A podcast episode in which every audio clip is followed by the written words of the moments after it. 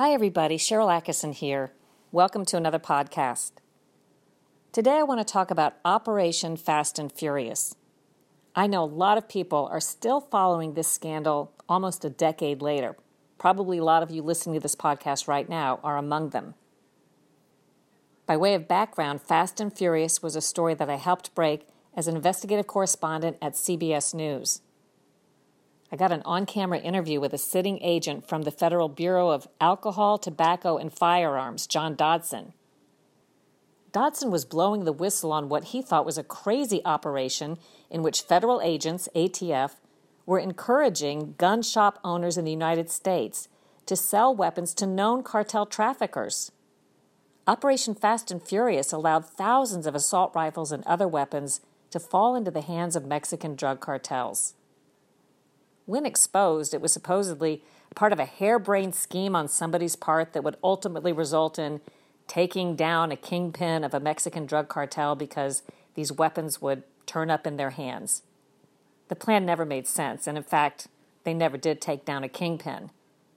What did happen is some of those guns were used to hurt U.S. officials, Americans, and innocent Mexican civilians.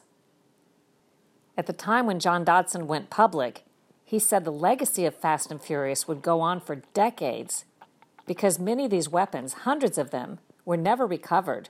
They're still out there somewhere. He posed the question how much damage can one gun do in the hands of criminals year after year? How many people can be killed with that gun? Well, the latest is the violent legacy of the secret government operation lives on. I've learned that another weapon from Operation Fast and Furious has recently been found in the hands of violent armed groups in Mexico. The newest recovery happened on June 20th in Chihuahua, Mexico. In this incident, Mexican police and Mexican military arrested nine people and they confiscated 10 weapons after a violent gunfight between two groups there. According to the arrest documents, one of the weapons was a semi automatic rifle that traces back to Fast and Furious. The gun is listed as a Romarm Cougar GP WASR 10 63 rifle. I'm not sure I pronounced all those words correctly. The Cougar is spelled C U G I R. Anyway, authorities say they traced the serial number of that rifle to a purchase made in Prescott, Arizona by a fast and furious arms trafficker named Sean Steward nearly a decade ago. December 9, 2009 was when the rifle was bought. Steward eventually pled guilty to trafficking firearms while the Bureau of Alcohol, Tobacco, and Firearms was monitoring him under Operation Fast and Furious. What I learned in my investigation was that Fast and Furious was one of a number of secret gun walking operations launched by the federal government in the 2009 to 2011 time period. There were operations all over the southwest border and beyond that put thousands of assault rifles and other weapons into the hands of Mexican drug cartels. Believe it or not, ATF was encouraging and sometimes directing gun shops in the U.S. to sell these weapons to known traffickers. Even some of the gun shop owners thought this was a terrible idea. One of them specifically stated that he was afraid these guns would come back to haunt them. They would end up being used by the cartel thugs to kill federal agents or other innocent people. Indeed, that's exactly what happened, and that's what originally exposed the whole scandal. Border Patrol agent Brian Terry was patrolling in the Arizona desert in the middle of the night.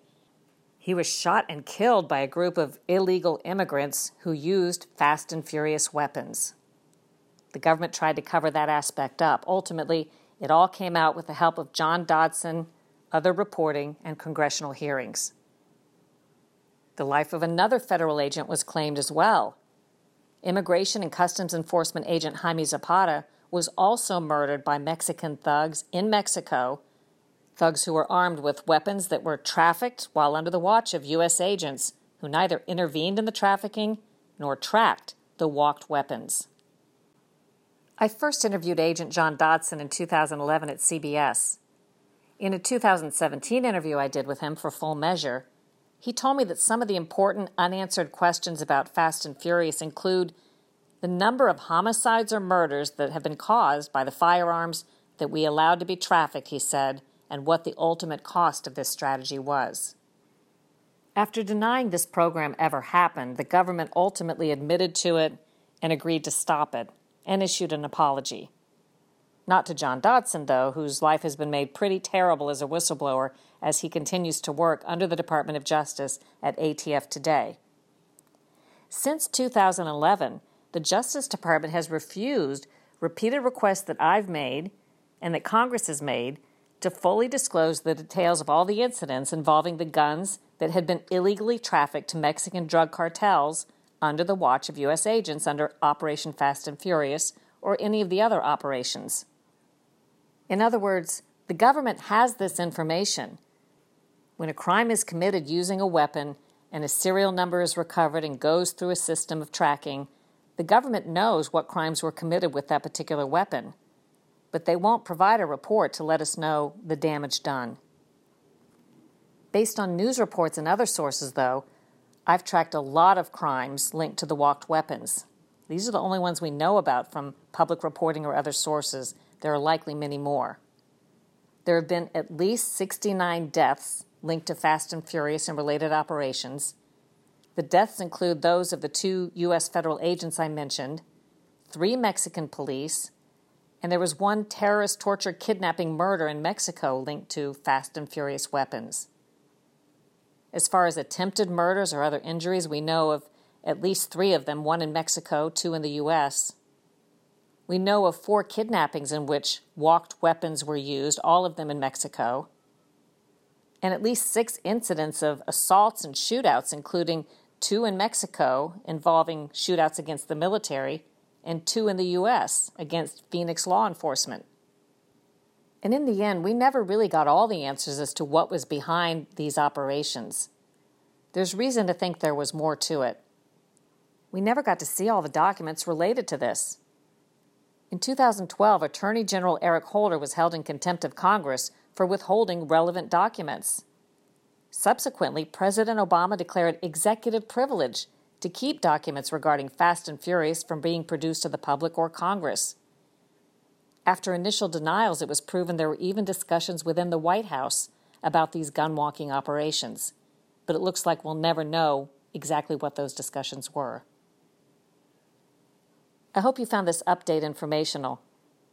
Pass along this podcast and feel free to subscribe and tell your friends about it. Visit SharylAttkisson.com. You can listen to all my podcasts under the podcast tab and leave your comments there as well.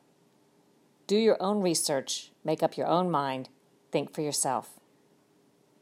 This is the Black Friday special for the holiday season. Just for my listeners, the Clean Phone, the top brand in UV sanitizing, is now offering their top rated, top selling, best reviewed wand product at 50% off and free two day shipping. That's a great deal. The Clean Phone Wand is a handheld UV sanitizer that helps you eliminate 99.9% of bacteria and kill viruses in seconds on virtually any surface. It uses the same proven sanitizing technology employed by hospitals. Who wouldn't want that in your home? You can use it on packages, groceries, keyboards, tablets, money. Take it with you everywhere at 50% off and free two day shipping for a limited time. It's the perfect gift for anyone who needs it. It's super portable and with days of battery life, you can take it anywhere and make sure your environment is clean and safe. COVID cases are on the rise, so get the Clean Phone Wand at 50% off right now, and they'll take 60% off a second wand. That's a great holiday gift for your family and your friends. So go to justthenewsshop.com, that's justthenewsshop.com, and get your Clean Phone Wand right now. This is an early Black Friday special, so don't miss out. Go to justthenewsshop.com right now.